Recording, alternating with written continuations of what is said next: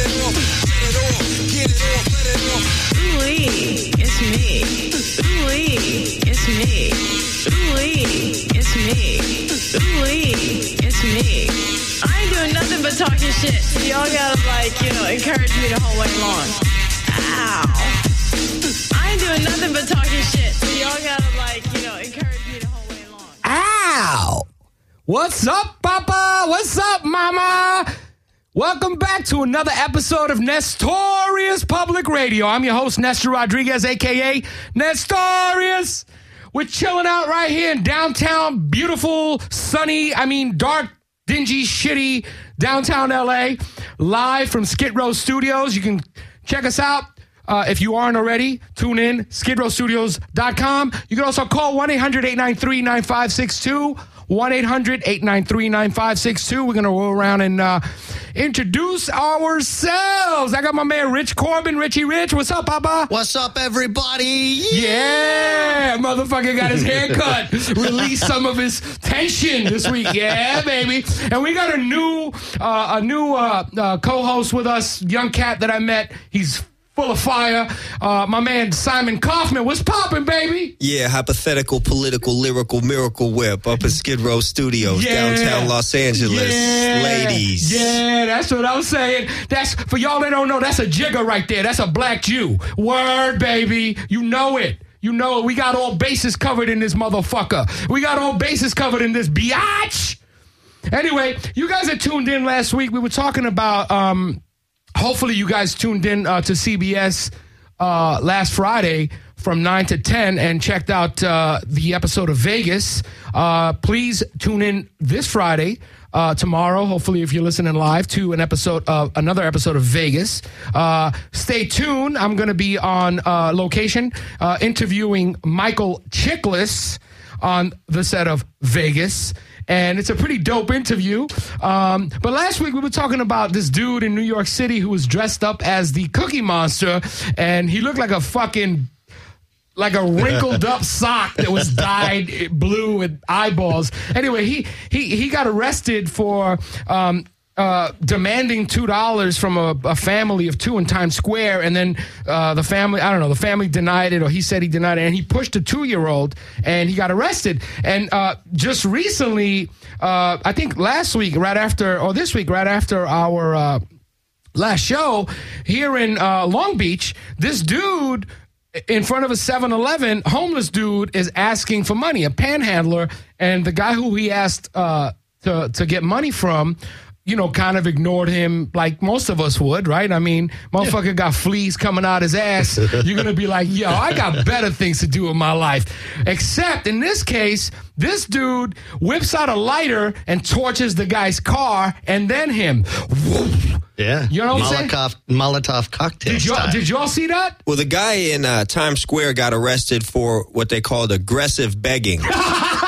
That's what we were talking about. Sometimes you week. got to push a two year old. But Yeah. the thing about it is, Yo, yo, yo, yo, yo, yo, give me some money, man. Give me some money. C Yo, is yo, for yo. cash, and you better give it to me. Yeah. what was ridiculous. really aggressive begging, Los Angeles style, is when you blow the Jeep on fire, douse it in some gasoline, light it on fire.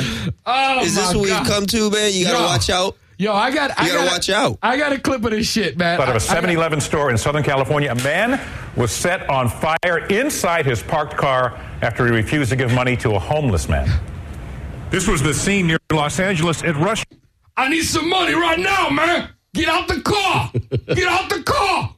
Our cars ablaze in a convenience store parking lot. Officers were dispatched to a car on fire right here at the 7 Eleven. Um, that's what they originally thought that they were coming to. Uh, but when they arrived, they found that there was a man who had actually been on fire. Eyewitness Ed Bolak described the horrific scene to GMA. when the door opened, you could see that the entire insides were Yo. ablaze, and he came out, and it was horrifying that he was he was his entire shirt was on fire, his head was on fire. Yo. The badly burned victim pulled to safety. Firefighters fought Yo, first of all, I just want to say something. 7 Eleven here in Southern California, unlike in the East Coast, sells everything. Right? You can get Yeah. fucking diapers, life insurance, dental floss, everything. Phones, Phones, whatever. chargers, car batteries, Yeah. fucking uh, anal lubricants, engine fluids, everything. It's like a mini Walmart. Everything, but you can't get a fire extinguisher in that bitch. okay, you can't get one of those. I guarantee you, the the the, the weapon that this guy used, he bought it in 7-Eleven. if you guys, if you saw the inside of this car, it looked like somebody took one of those like heavy duty fucking torch guns and just sprayed the shit. Yeah. it's roasted. Yeah, the car you gotta- next to it was fucked up. The car next to it, next to it was all burnt to shit. You're right. There was a white car. It looked like a toasted marshmallow sitting next to it. You're right. You're right. It's- That's why you got to help the homeless. that shit is crazy. Either that or just roll up your window when you deny somebody cash. Yeah, you just got to protect yourself. or or no, have, or have a fast car or get the fuck out. or listen up, guys. This is serious shit. You should. Everyone should carry a, a fire extinguisher in their car as well as a first aid kit. We're in Southern California. People don't know how to drive, and they drive like ins- they drive like maniacs here. So you will need a fire extinguisher at least once in your life driving these freeways. I think they drive great here. I'm going 50 this afternoon in a 35, and I'm not by far the fastest car on the road. Well, well, I mean that that's one thing, but we're, ta- we're talking about something else: cutting you off, going slow in the in the fast lane. Anyway, we're gonna move on. Um, Look, we help yeah, the homeless. Yeah, yeah. Well, that's Give the the guy a dollar. Don't get- don't you're, get you're set gonna on burned. fire. Yeah, It's gonna no. burn you. Don't burn him before he burns Ha- Yeah. you. you know. help a It's brother out. Help a brother out. Help a brother out. Help a brother out. Anyway, so as most of you have heard already, uh, we've had some tragic news uh, throughout America. Um, uh, uh, most recently, I mean, this early this week, the Boston Marathons, obviously. First of all, just want to say our hearts and our uh, souls go out to anyone who was in Boston, anyone who's related to the family, anyone in there. That's fucked up. You know what I'm saying? That's some crazy stuff. I just want to say that's messed up. So our hearts go out with you. Um, there were a couple of things that went on after that with the news media. Um, shortly after that, I think Fox pulled out a uh, pulled off a, uh Family Guy episode that was uh, Oh, yeah. that was uh, doctored up. Was Yeah, somebody mashed it up. It was two episodes, right? No, I think it was one episode, and you know they were asking Peter, you know how he uh, how he won the Boston Do, Marathon. do you have that? Do you have that clip? Uh, If you can get it, we'll, we'll, we'll, we'll play it. So yeah, so basically, uh, Fox.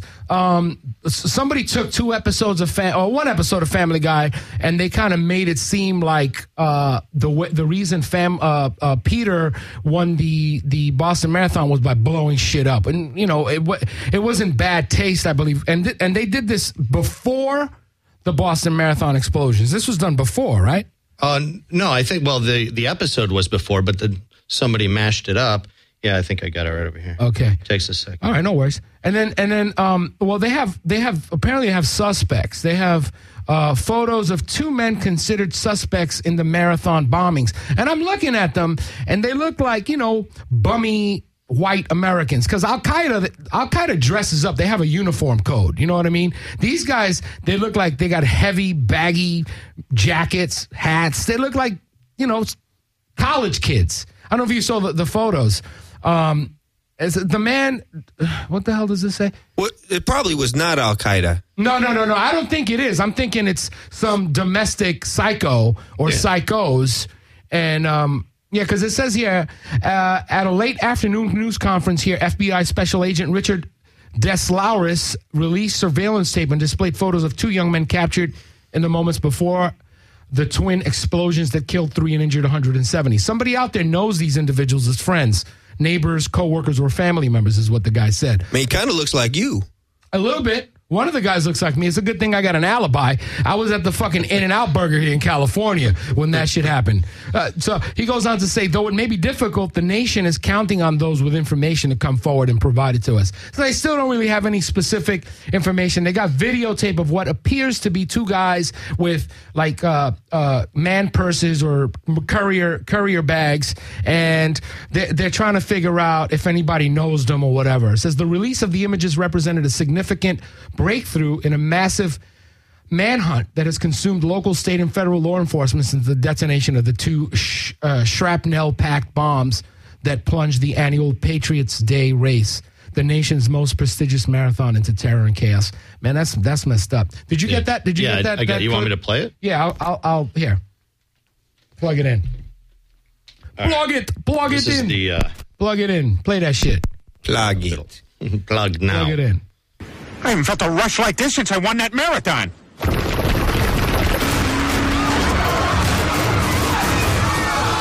I'm Bob Costas here with Boston Marathon winner Peter Griffin. Peter, how did you do it? I'll tell you, Bob, I just got in my car and drove it. And when there was a guy in my way, I killed him. This episode of Family Guy was aired on March the 17th, three weeks before the bombings at the Boston Marathon.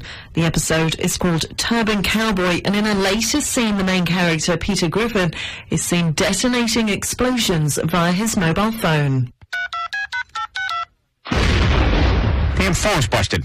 Maybe I dialed wrong. YouTubers have edited the scenes together to make it look as though the bombs in the episode were intended for the marathon. This is not the case. Due to recent events, Fox has now deleted these two scenes from that episode written by Artie Johann and Shawn Ries and have no plans to air the episode again. The show's creator, Seth MacFarlane, hit out at YouTubers via his Twitter account, saying the edited Family Guy clip currently circulating is abhorrent. The event was a crime and a tragedy, and my thoughts are with the victims. Three people were killed and over a hundred injured when two bombs were detonated at the Boston Marathon on Monday. There you go. Yeah. It. I mean, you know, not for nothing. Peter Griffin is hilarious. That's one of my. That's that's my Negro right there. But uh, whoever did that, that was in serious, seriously bad taste. Just not right.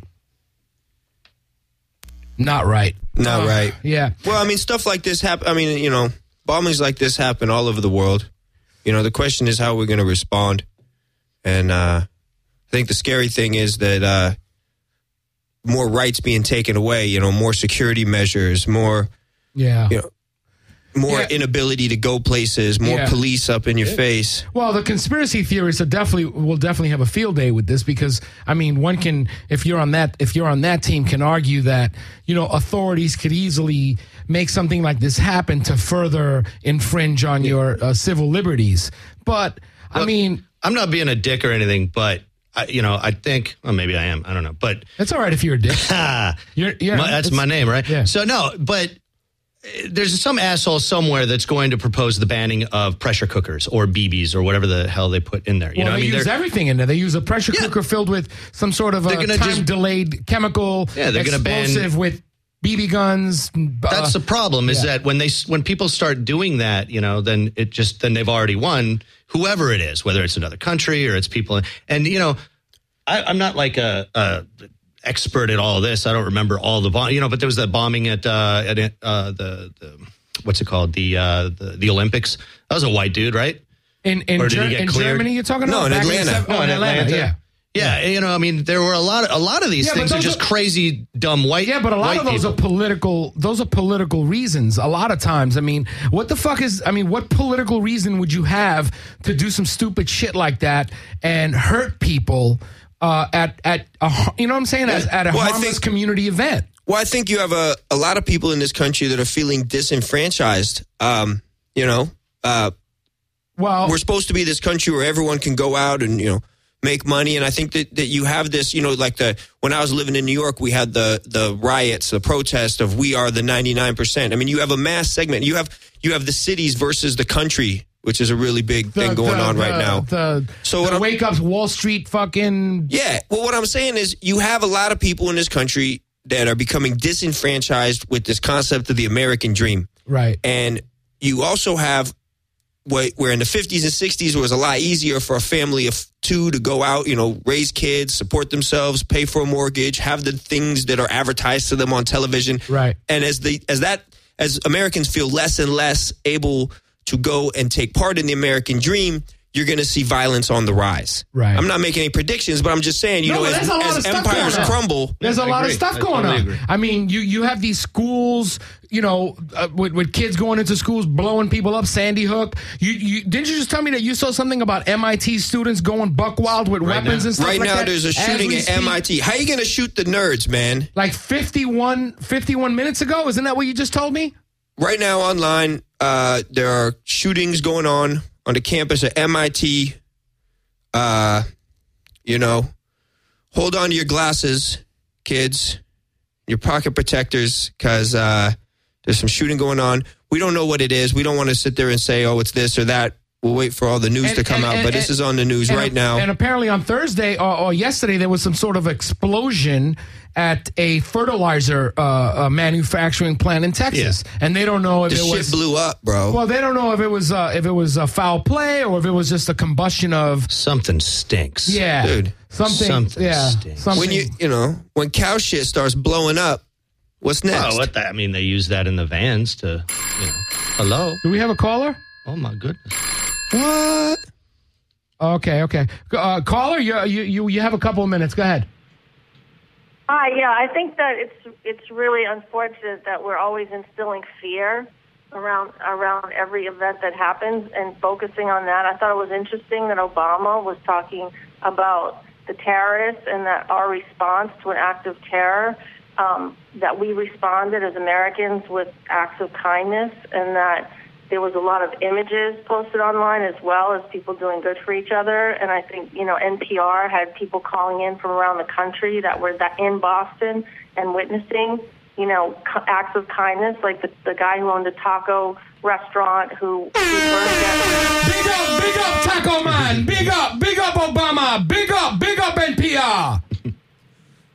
Go ahead, continue.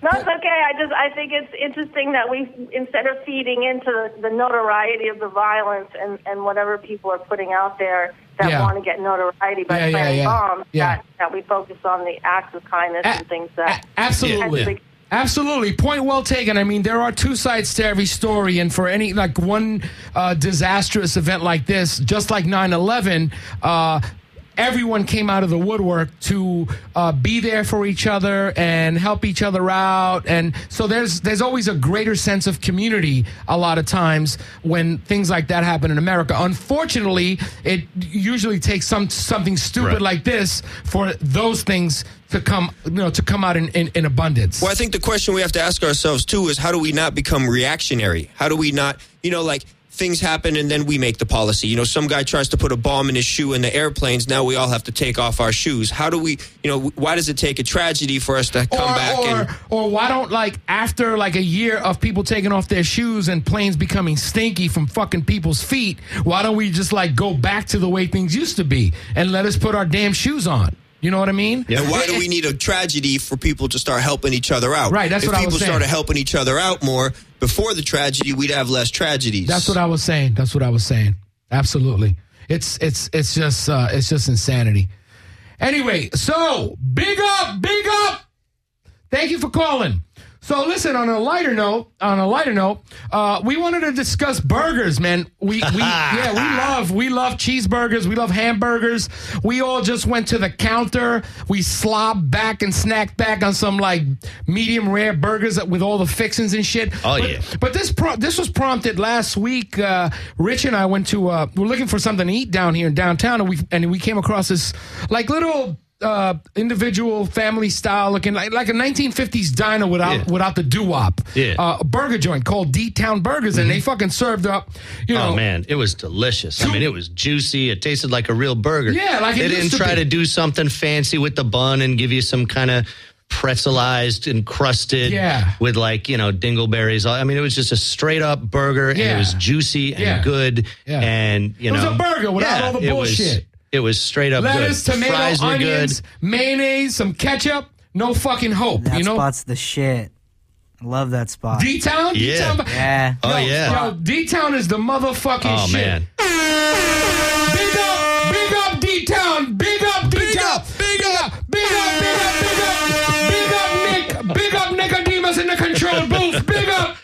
Yeah, so yeah, so it, it reminded me, it reminded us of the time that back in the day in the '70s and the '80s when there were basically just like two or three different burger joints. You had Stewart's, remember Stewart's root beer joints. You may maybe you had A and W root Oh, beer joints. yeah, I right? remember A&W. back on the East Coast. I got You- a couple of their mugs. Right, you had Burger King, of course, and McDonald's. Yeah. So I mean, but then there were these small hole in the wall places like an old diner or like a remnant uh, or White Castle. Yeah. you know what I mean. And and now it seems that there's like 50 million, 50 million bur- burger joints. You know and what there I are, mean? there's a lot of them though that try to go back to that old home style, you know, way. You know, Yeah. I guess In and Out. I mean, obviously, but then Well, there's well, the, well, in- the in- Five Guys. Five guys in New You know. York. In New York, you have um, the Shake Shack. Right. And in Times Square, you have 50 million idiots.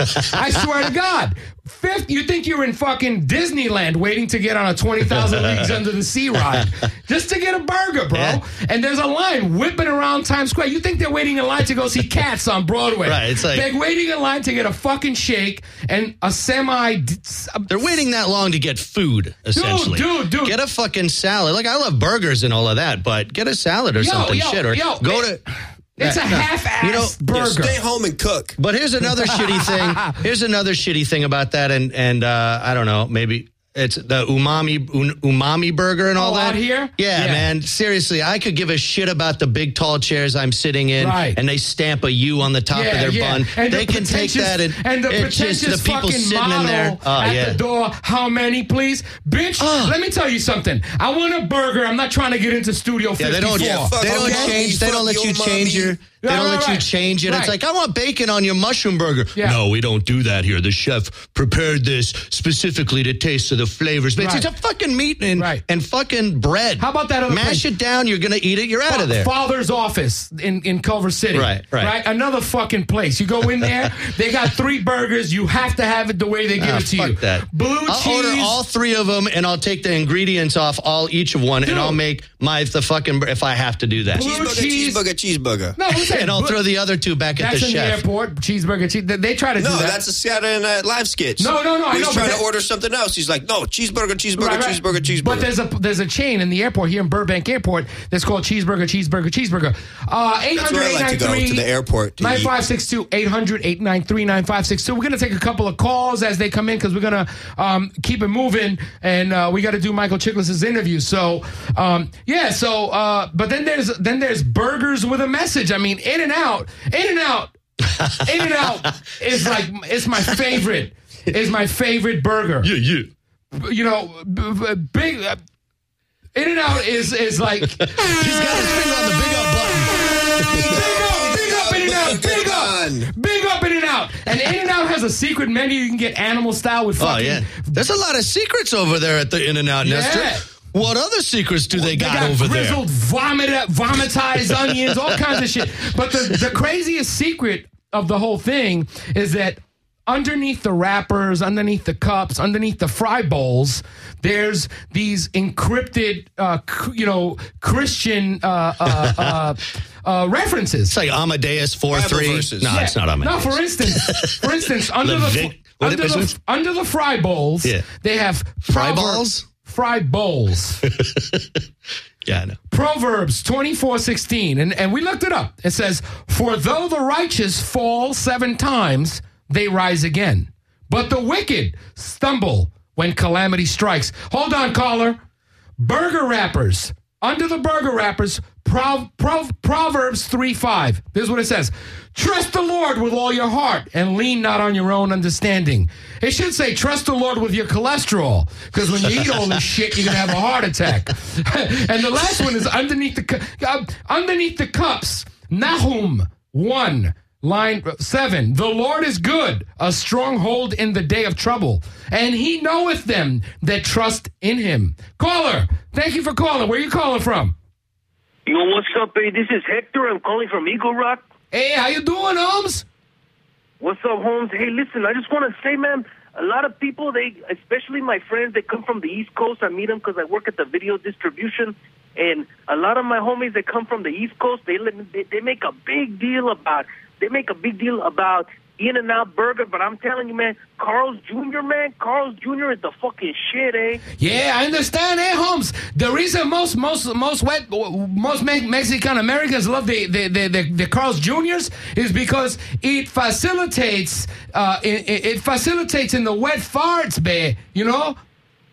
It Hey, man, I facilitates. could, I, I could tell that you were going to say wetbacks. I, I fucking could. I you were going to say you know, you know, hey Holmes, hey Holmes, you know, you got me right. I was gonna say the wetbacks, man, but but that's because I could, you know, because I'm Latino too, babe. You know. Hey, Hector, what do you think about uh, your burger wrappers giving you a biblical message? Yeah, what do you think about that? about that?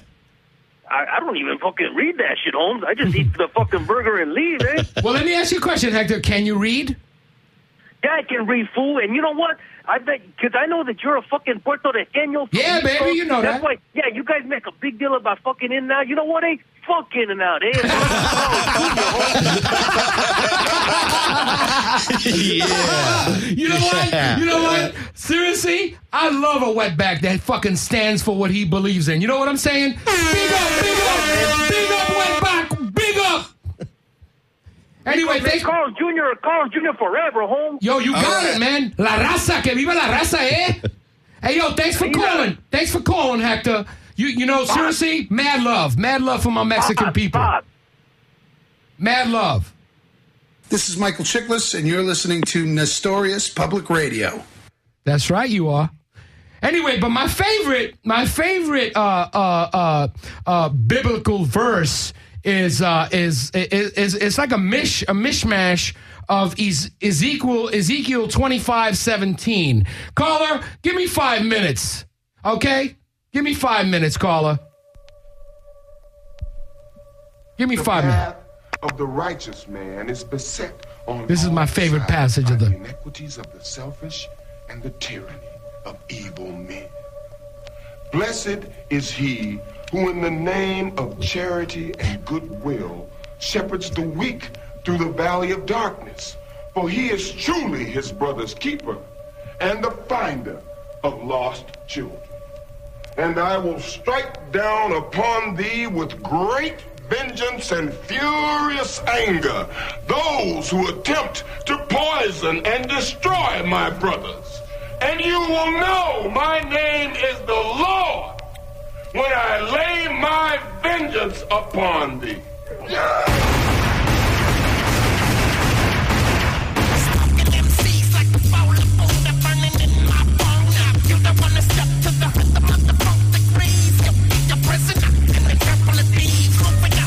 Moving on now, no doubt. Coming, coming at ya.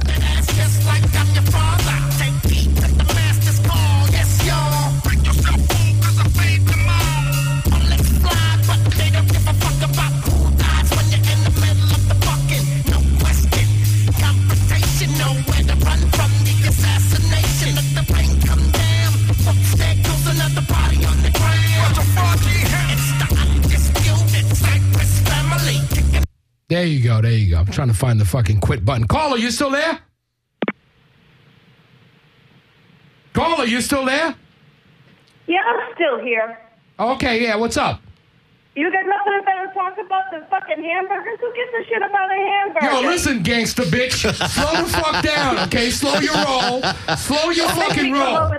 Over smack you, bitch. That's like Slow, slow your roll. Slow your fucking roll, because this is. What a, do you got against hamburgers? Well, you like hot dogs and shit? We're talking about ham- She likes biblical hot dogs. hamburgers with a message. Where would Jesus be without hamburgers with a message? Yeah. They're just telling you that you should pray before you eat that shit. That's right. That's right. Slow your roll, gangster bitch. You're calling it a Nut Nestorius Public Radio with a big attitude. You know what I'm saying? This is California. We fucking lean back. All right?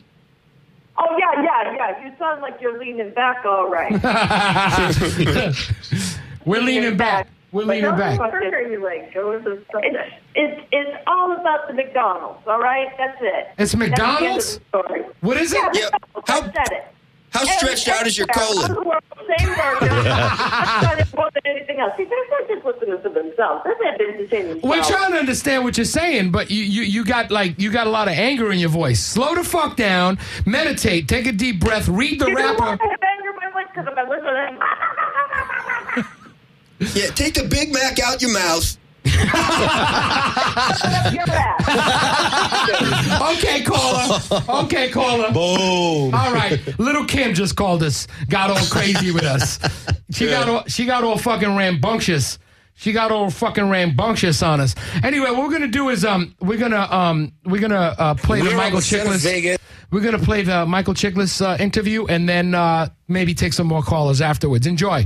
We're on the set of Vegas in Michael Chiklis's trailer. Yeah? This fucking thing is big.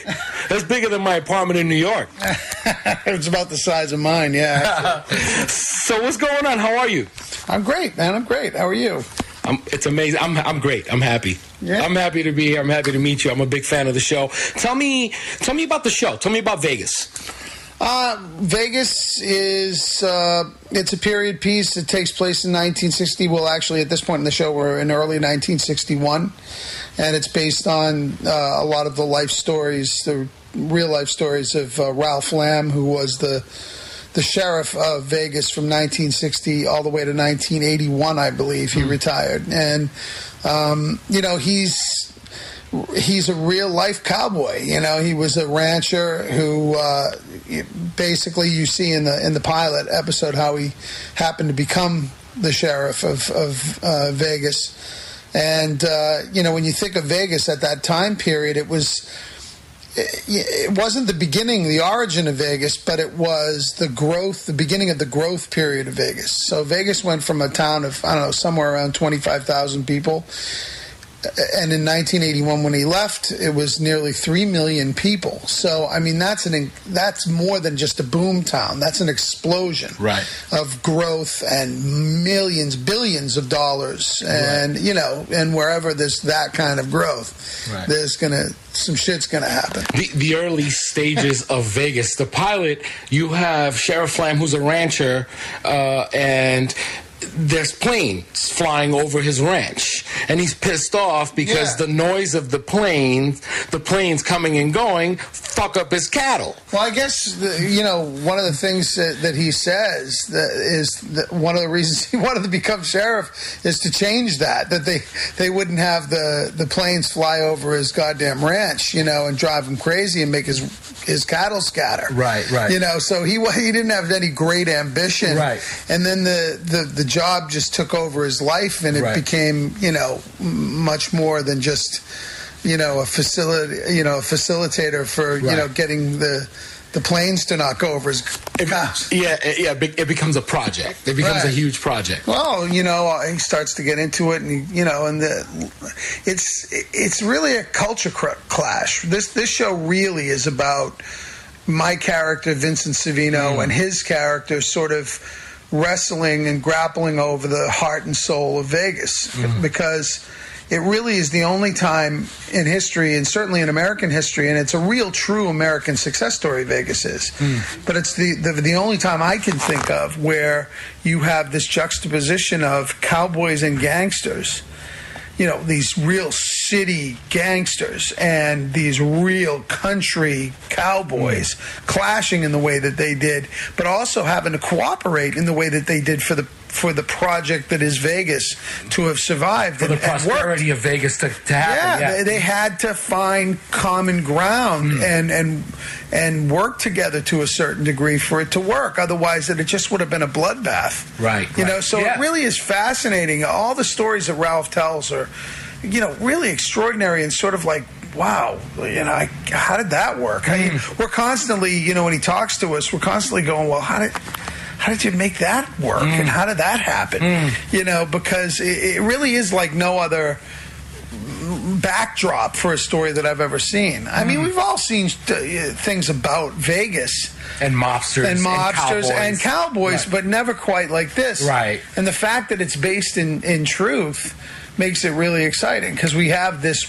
deep well to keep tapping into. Right, right, right. I, you know, that's that's a very, very uh, good way of putting it. That the cowboys and the mobsters had to negotiate Yeah. in order for. Otherwise, the whole place would have been blown up. People would have died, and nothing would have happened. And Everyone would have left. Yeah, there's a reason that there's a place that they refer to as the Boneyard. You know, I mean, a, real place in Vegas. Well, yeah, the, the out in the desert that they call they refer to as the Boneyard. Yeah, yeah, because yeah. I mean, this yeah. you might call it collateral damage yeah, yeah, yeah. because you know again where there's an influx of that many millions of dollars and that sort of struggle for power and position. Mm. Remember, this was you know people were vying for ground level position in this explosive town. Right. Like you know, how can I get a casino? And uh, you know, it was like uh, Nick Pileggi calls it the UN of of mobsters Mm, because you know when you go to New York or Chicago, this you know two, three, four families per city. You know, New York has you know what five gaz- families. Uh, crime families you're talking crime yeah, yeah, families. Yeah, yeah, yeah, You know, uh, I thought you were talking about Puerto Rican families. I was gonna say you got the wrong fucking town. I was gonna say you, I think you're mistaken, Mike. no, no, no.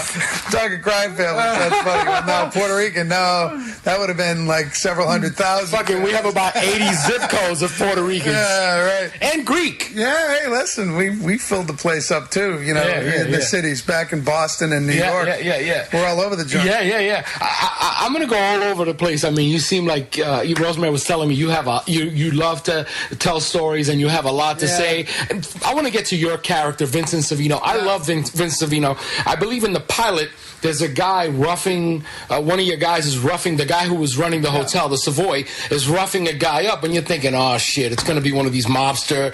You know, I'm gonna beat the fuck out of this guy Well, up. Tell me who did it. I feel very proud of that scene because I that wasn't like that in the pilot. In the pilot that I read, he comes in and um, he just continues doing what the guys were doing to him and gets the the same information they were looking for out of him, and then they end up killing him. Right. And I said, look, you know, That's been done already. well, plus, no, if I'm going to be interested in playing this character, th- there has to be something that separates him that makes him not just some common thug. Right. So I said, this is the way I think it should play mm-hmm. out. This guy is, is a wily coyote. He's crafty. He would come in and he would prop the guy up, give him a, a handkerchief, you know, ask him how he is, turn and beat the shit out of his guy that was hitting him. Right, right. And tune him up. Right. And give the guy a couple of hundred dollars and send him on his way. and, You know, uh, get the information from him first, Right. and then send him on his way and tell him to come look him up. You know, and in this way, you know, the guys that really have power in these situations. uh, In this way, he's tuned his own guys up, Right. And he's made a loyal man out of this, this dealer employee, for the rest of his life. Right. And so he gets everything he wants plus the information, and it separates him from just some common thug. Right. You set you set a precedent of Vincent Savino not being your atypical mobster. You, No, no, no. He's, he he he is a typical. He's a, excuse me, not your Yeah. typical mobster. Right. He is atypical, Right. correct. He, uh, that's what I love about Vincent Vincent Savino. He's he's a he's very charismatic. He's the type of guy that you know. I know he's dangerous, but if I had to talk to him about something, like if I had a problem or if I had to confide something in him, He's a reasonable man. yeah, and I, I think I think Vincent would say, "All right, sit down. You know, let's n- like not like uh, the Godfather. I, I don't know that I would go to the Godfather. You know what I'm saying? Right. Well, exactly. you know, right. Because well, plus you got your they got your hooks and and you for the rest of your life, and you know uh, you're definitely, you know, you he, he. This is a guy who. He attracts more bees with honey than with vinegar. You know, he's smart. He'll go to the wall if he needs to. Right. But the whole point for him is he sees the big picture. He sees, and and this is the thing about these guys, and this is how they negotiated their way into uh, legitimacy, because this guy. Think about it. You come up in New York or in Chicago, one of the cities, really hard, fighting and scraping for every inch. And really, at the bottom, at the end of the day, really, what you want to do is provide for you and your family. Right. You just don't have the education. You you don't have The you know, know-how. The know-how. The society's just not backing you Right, anyway, right. Mhm. especially in that period. Sure. Um, so what do you do? You you know he he they had an opportunity there in Vegas where gambling and prostitution was legal. Um, they had an opportunity to get in at the ground level to build this thing, to, to, to carve out their little nook and let it grow. And and you know it was, it's really I, I say this and it's true. If if Vic the character of Vic Mackey in The Shield was a guy who started out as an idealist who spiraled into corruption. Vincent Savino is the opposite. He's a guy who started in corruption and is trying to ascend. Brilliant. Now, ascension is very, very difficult. When you're slogging hip deep in mud, it's really hard to pull yourself out of the mud. Right. Because, you know, everybody else is trying to keep you in the mud. Right, sure. Mhm. You know, and it does harken that line from from the the worst of the Godfather series, Right. Godfather Three. Every Right. time I try to get out, they pull me back Right. in. But that's the that was the one resonant line from that from that third uh, episode of that m- movie franchise, because that's the problem. Is that first of all, you're you have this. You're identified as a criminal by by the establishment, Right. and the criminal element that you come from is like, what are you? You're you're above us now. Right, right, right, right. You can't. You're a tough guy. You, you, well, no, you're you're you're all legit now Right, on oh, us, so oh, you yeah, can't. Uh, you, we're, we're we're in the swamp, and you're the. Oh, you you're think the you're better than man. us, I- yeah. Right, exactly. Yeah. You know, so you know that you have to battle both of those sides. But I think Mm. this is a guy who who looked at this as an opportunity to be legitimized and to have respect, because that's something that from society they never had as a group. They didn't have it. Interesting. You know, Interesting. law. The law looked at him with disdain. You Mm-hmm. know, the people in the neighborhood. Some people respected them, but some people just kept their distance Mm-hmm. because they just felt like they were, they were, you know, scum. Yeah, yeah. And, Or dangerous. Or dangerous. Yeah, Well, mhm. right. So a lot of these guys really, at the end of the day, were seeking legitimacy not just for themselves but for their children. They wanted They to want to make a better life. they wanted to be able to build this thing and then hand it off legitimately. And here we are, what three generations later, and the the grandchildren of these men are Harvard and Yale educated children. Nice. Who are running these studio uh, Casinos. casinos now, Right. and they are completely corporatized Right. and completely legitimate. Which which goes back to the foresight of a character like Vincent Savino. How about that? I love it. I love crazy, right? No, no, A- and, you sort of look at it and you go, "Wow," you know. I mean, again, I'm not in any way condoning the actions of some of these men and, and the thing and the way they got there, but it does make for fascinating storytelling. And uh, you know, and you can see the perspective. You can see, and you, especially when you're a guy like Vincent Savino, and you're looking at the guy, the, the you know Ralph Lamb, who's a rancher, who's now he's been put in a place where he's the law and he's got a tin badge on his on his hip. Right. So that gives him a license to kill his his Right. people. Right. So from his point of view, he's like, "What's that? That piece of tin on your hip make it doesn't separate you from me." Right, right, right. You know. So, Right. But you- you- you guys see something in each other. Yeah, that's why they find this common ground a lot of times with it. There's there's contempt and hate and all of these feelings, but there's also mutual respect and identification on some level, whether you understand it or not. Absolutely. Yeah. Okay. Why should why should those of us that have not yet seen Vegas? Why should we tune into Vegas? I don't know, compelling, great stories, really strong scripts, really great performances, good- terrific actors, hmm. beautiful production value. Wow. You The know, best. the show looks beautiful, Yeah. great music. Um, there's just a, there's a ton of reasons to see this. Yeah, yeah. Some of the best production values I've seen on a show in a long time. I mean, uh, old Fremont Street, the cars. Yeah, the, the, there's there's not only the nostalgia thing for for you know for the older crew. This isn't your mother's drama, your mother's favorite drama. I mean, it might be, but but you know, young people are starting to realize that this is a hip show. This is a smart show, that- and there's a lot of young people in this show. Yeah. Also, you know. I, I don't know about you, but when I'm watching something, I can't help but imagine myself in that particular era. Right. You know, like, wow, Absolutely. what was that like? Well, you know, um, it, listen, it was a.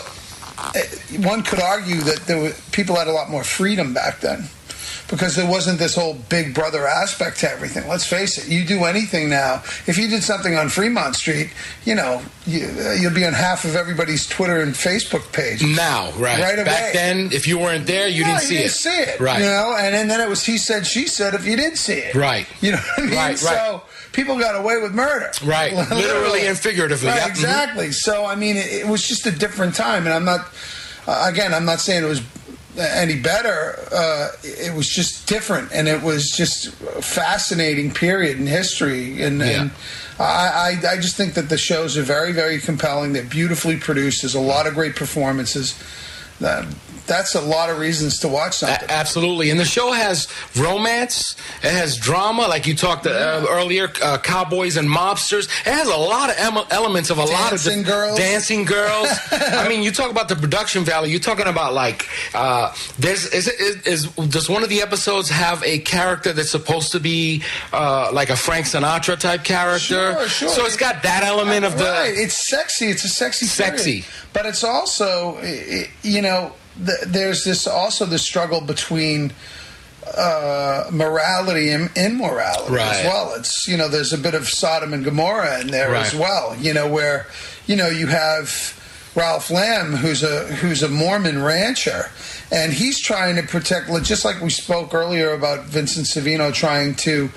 Uh, do this for his family For the you know, future. legacy. Mhm. He's trying to protect you His know land. his land and and the way it was. You Right. know, and Preserve it the way it was. preserve it, eh, or you know, he can see he's not stupid. He can see that there's no way he's going to stop this train, Hmm. but he, it, maybe he can control it to the degree that he can he can Bring some sort of it. order. Yeah, mhm. Yes, exactly. Mhm. So that it just doesn't become this lawless, crazy freak blown up. Yeah, mhm, right. mhm. So yeah, the, the closest thing to this it would be Casino, but Mm. it's it's not Casino either. That's slightly different period. It's Right. a little later. You know, and it's a different. It's a different vibe. Yeah, different vibe. There's the, they're you know, it's the story is totally different. They're they're fighting for different things. Right. You know, this is this is very very unique. I, totally, totally, totally. So I feel like you know, if you want to see something fresh and brand new, this- I think part of the problem with uh, some of the period pieces too that you've seen on network is that they've looked great, but there's been no substance. Right. You know, like Pan Am. Yes, or, yes. A lot of know, flash. Playboy Club. That Right. those looked great. They Right. were really well produced shows. Right. But they weren't about anything. Mhm. You know what I mean? They they they lost their thread in what was compelling about them. Right. And this show is definitely about something. Yep. You I- know, there's the, the really, really compelling stories, and uh, again, it's a sexy period. And, and you do and I'm you do a phenomenal you do everyone does a great job but your character is I, I, I'm I love your character, man. You do a fucking phenomenal job at, at, at at playing a character that you've seen a million times, which is what we were talking about before. But you haven't seen this guy a million Right. times. Do you know what I'm saying? And so you do such a finesse. It's very finessed and very charismatic. Thank you. You know, and I think that you know that's what makes the show sexy, compelling, and interesting because you've got you know the good side and you have the bad side. But really, what's the good side and what's the bad side? You know what I'm saying? Yeah, well, Vin- Vincent Savino to me is is more sophisticated, totally, uh, than some of the other mobsters that we've seen in the Oh, past. totally. Oh, You know, totally. and he is more subtle, and he, he's definitely, I think, uh, definitely more intelligent. Absolutely, No, absolutely. he's a wily coyote. Which is which which I wanted to go back to the pilot when one of the guys who's the guy who's running the the Savoy at the time is beating the shit out of the guy. I believe what you say is, is this how we treat our people? Is what you say? It's like we don't do this here. The, but the irony of that scene to me is that I viciously beat this guy down, and then I say this is the way you treat people. Right, the- the- the guy- the guy who works yeah, for you. exactly. Yeah, yeah, yeah. Russo's character, Red. Right. Like animals, but I've just been an animal. Right. You know, Right. And, that's one of the dichotomies about this guy that he does have that ribbon of violence, and, Right, right. and street in him. Right. But he he is doing everything that he can to ascend from that. Right. Right. You know, but there's Come out of the muck yeah, and refine exactly. yourself. Well, you are refined. You're a diamond in the rough. I mean, you are you are refined. So the show is uh, going to be airing on Fridays now. Yes, well, I think it's a perfect time slot. A lot of people f- like to play network executive and think they they do. They you know because you get some people going, oh god, that's where shows go to die.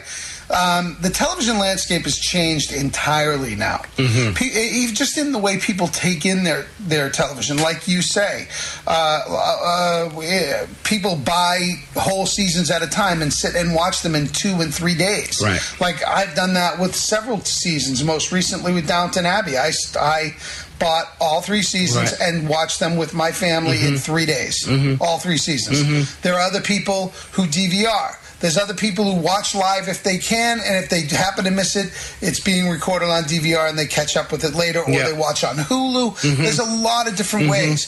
But the people who want to see the show live, the vast majority, I believe, of people who want to see this show live are our biggest demographic, which is the. It's interesting to me, even the way they break up demographics. There's the 18 to 49 so-called key demographic. Right, right. But then you know what the next demographic set is? 60 to no, no, dying? No, no. it's 25 to 55. And they, how do you discern between 18 to 49 and 25 to 55? There's a huge crossover in those weird. two demographics, That's right? weird. Yeah, totally. Uh, It's it's very very weird the way they uh, deal with this. This this whole model is going to change. Right. I'm gonna just I'm gonna go off about something. Go, right go, go, go this? off, go off. Uh, uh, this Please. is something. It's a bugaboo with me. I've been in television for 25 years, and I know a little bit about it. And this is something that really bothers me. The Nielsen rating system is completely Bullshit. antiquated. No, it's. I'm, I'm not going to use that word. I will. I will. Yeah. I think it's ridiculous. Yeah, uh, you know, it's it's antiquated and it, and it's absolutely uh, at this point. It, it's sort of like Not accurate, not real. It's sort of like comparing the the newest uh, Mac computer to the uh, you know to the original one that came out Yeah. in the eighties. Yeah. it's ridiculous. Totally. it's absurd. Totally. So here's what we need to do. We need a new model. You know, aside from being completely antiquated, this whole uh, notion of the key demographic that was something that was based on i think an mit study about brand recognition and brand loyalty in like 1990 and the whole advertising community latched onto it and that became the model for uh, all of television. Intelligently about 10 years ago or so even more um, les moonves said you know what? That's that's bull you know let's we're going to be the the network that brings eyeballs to our network we're the eye network we want the most sets of eyeballs because everybody matters Right. I don't care if you're 18 or 80, everybody should come to the dance. And as a result, they have brought the most sets of eyeballs and they beat all, all the nets in key demographic as well because it's just volume. There's so many people. And it's such a false equivalency. Some what some of these stations are doing. They're saying that you know, for for for, for some station to say to proclaim victory over our show because we we like we did a one seven in the key and they did a a, a two Right. which is 200,000 people essentially Yeah. more. Yeah. Which- what does that mean? 250,000 people more. But they did a total number of 4 million people, and we had 12.5 million, and a half million, Right. and they're pro- proclaiming victory. Ludic- it's ludicrous. It It's makes- a false yeah. equivalency. It's a way of them going, go, you know, trying to survive. Yeah. Basically, Yeah. it's a, hey, we, we you know, this is what we did, and we're better than them. Right. No, no. Right. And by the way, when was the last time you you, you heard about an 18 year old buying a car? I should count. Yeah. I should. You're the, I agree. I agree. The parents buy the cars for That's the 18 year olds. correct. Not the 18 year olds. I Right. agree. And not to say that I'm dissing 18 year olds because, you know, listen, I want everybody to watch my show. But I. I you But know, what are 18-year-olds I want- buying? I want my 18 year old to watch the show, and I want their uncles and their parents and their cousins. Right. I want everybody watching the show, Right. and everyone uh, is equal to me. Everybody matters equally Right, to right, me. right, right. I don't want to look at an audience and say, "Oh, I only care about the people who are 18 to 30 in this audience." right. Uh, that's upset. uh, That's upsetting to Right. me. It is upsetting. You know. And unfortunately, that's how uh, the models of television and the success of television shows are. Well, they have been for 20 plus Which is years now, ridiculous. and it's absurd. Yeah. And I'm over it. Yeah. And I think I'm that, with you. You know, it it remi- I call it the you know, it's almost like that. No, I don't want to get into that. Yeah. okay, look, real quick, real quick. Three things. John Belushi. Yes. You played John Belushi in Wired. I did. That's fucking amazing. And that's, Well- you know what I mean? I mean, I'm looking back on the whole thing. That's amazing. Uh, well, that's a three-hour discussion. That's a three-hour discussion. The Thing, Fantastic Four, Thank you. a million fucking, f- a gazillion fans. A lot of fun. That was great. And you directed an episode this season of this show, I did. I did. How was that? Awesome? it was awesome, and I'm very proud of it. Uh, episode 16 uh, of uh, you know the, the one you, you know haven't what? I, seen. ha- I, no, I have it. I have it on DVD. I'm going to watch that tonight. Oh, you have the rough of it. I do. Yeah. Oh, cool. All right. all right, 'cause I'm you're gonna watch it. I'm gonna watch it. Yeah, it's uh, it's a it's a. Uh, I'm very proud of it. Uh, it doesn't have VFX on it yet. It doesn't matter. It doesn't matter. We got to wrap up because because you're being called to set, but we're definitely going to look uh, for the show Friday. I believe nine nine, nine, nine o'clock. Yeah, Fridays, 9 o'clock, CBS, 9 to 10, Vegas. So, moving right along, we're going to wrap this show up. It's been a great show. Great having you guys here at Nestorius Public Radio.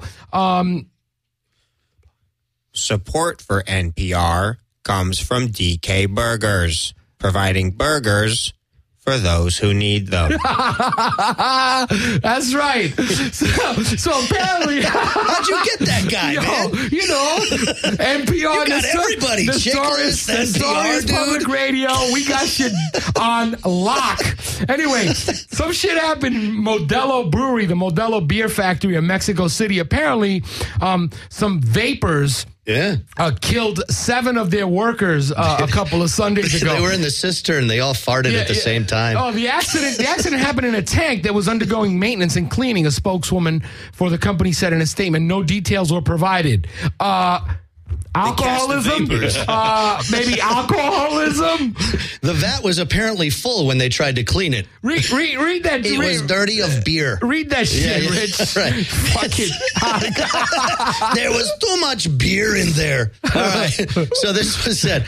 Plant manager Francisco Lopez Bravo told local media the workers were trapped inside the cistern while doing maintenance work. Lopez Bravo said there were no other risks at the brewery and that it continued to operate on Sunday. Yeah, just alcohol dependency. That's the only other risk that's involved in there. I mean, seriously. You got to take the beer out before you clean that Hell, shit. oh, hello. Anyway, related to that, Budweiser. Budweiser dresses up its can with a bow tie. Can you believe this shit? Oh, I can I believe mean, it. unbelievable. This is worse than fucking Coke Classic. Remember when Coca Cola did that fiasco? It's like, leave the shit alone, Yeah, right? yeah. Budweiser is turning to modern technology, get this, to emphasize a piece of its past. The company is unveiling a bow tie shaped can that will mirror the brand's longtime bow tie logo. The, like anybody recognizes the fucking logo when they drink Budweiser. Motherfuckers are alcoholics. They're drunk, right? The can will be available in eight packs, uh, six eight packs nationwide beginning May 6th, and is the result of several years of technological advancements and investments at the brewery's can making facilities in Newburgh, New York. Skinny the center of Go the fuck can. yourself. you know? Technological advancements. Fucking retards. Yeah, like frost brewed liners. Hold on. We explored various shapes that would be distinguishable in the marketplace, but also viable from an engineering standpoint. You want to fucking make this viable? Turn them into trailer fucking trash uh, houses. Make them look like Make the motherfuckers. square. Yeah, make them square. Put wheels on them. Yeah, make them look like the people who are fucking drinking it. Bow ties. People who drink this shit don't even know what a bow tie looks like. Fucking morons. Anyway, that's it gonna a bolo tie. yeah. and then they could hang themselves with it. Yo, that's fucking that's fucking ridiculous. Seriously. That is unbelievable. I'm so Um, sick of all these things like, oh, if your beer turns blue, it's cold enough, or your frost brewed liner, your your Yeah. Man, they're paying way too much money for this because Unbelievable. I don't understand. They don't need to do. They don't need gimmicks to get people to buy beer. They just don't. It's just a waste of money. They will drink the beer. Yeah. here's your Yeah, yeah, beer. yeah. So so Shut up. so so um beer. Big yeah. up to beer. Big up. Big up. Big up, big up, big up. Big up.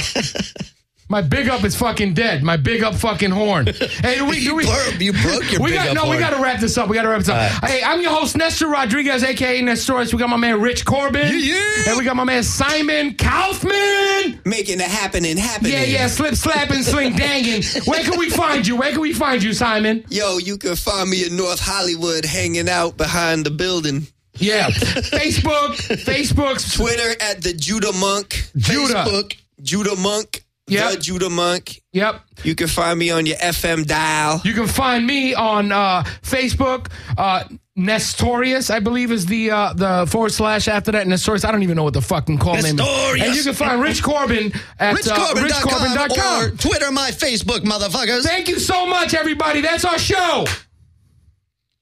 Word. Let it off, get it off, let it off, set it off, get it off, let it off, it. Ooh-wee, it's me. Ooh-wee, it's me. Ooh-wee, it's me. Ooh-wee, it's me. I ain't doing nothing but talking shit. Y'all gotta like, you know, encourage me to whole way long. Ah, ow. I ain't doing nothing but talking shit. So y'all gotta like, you know, encourage me.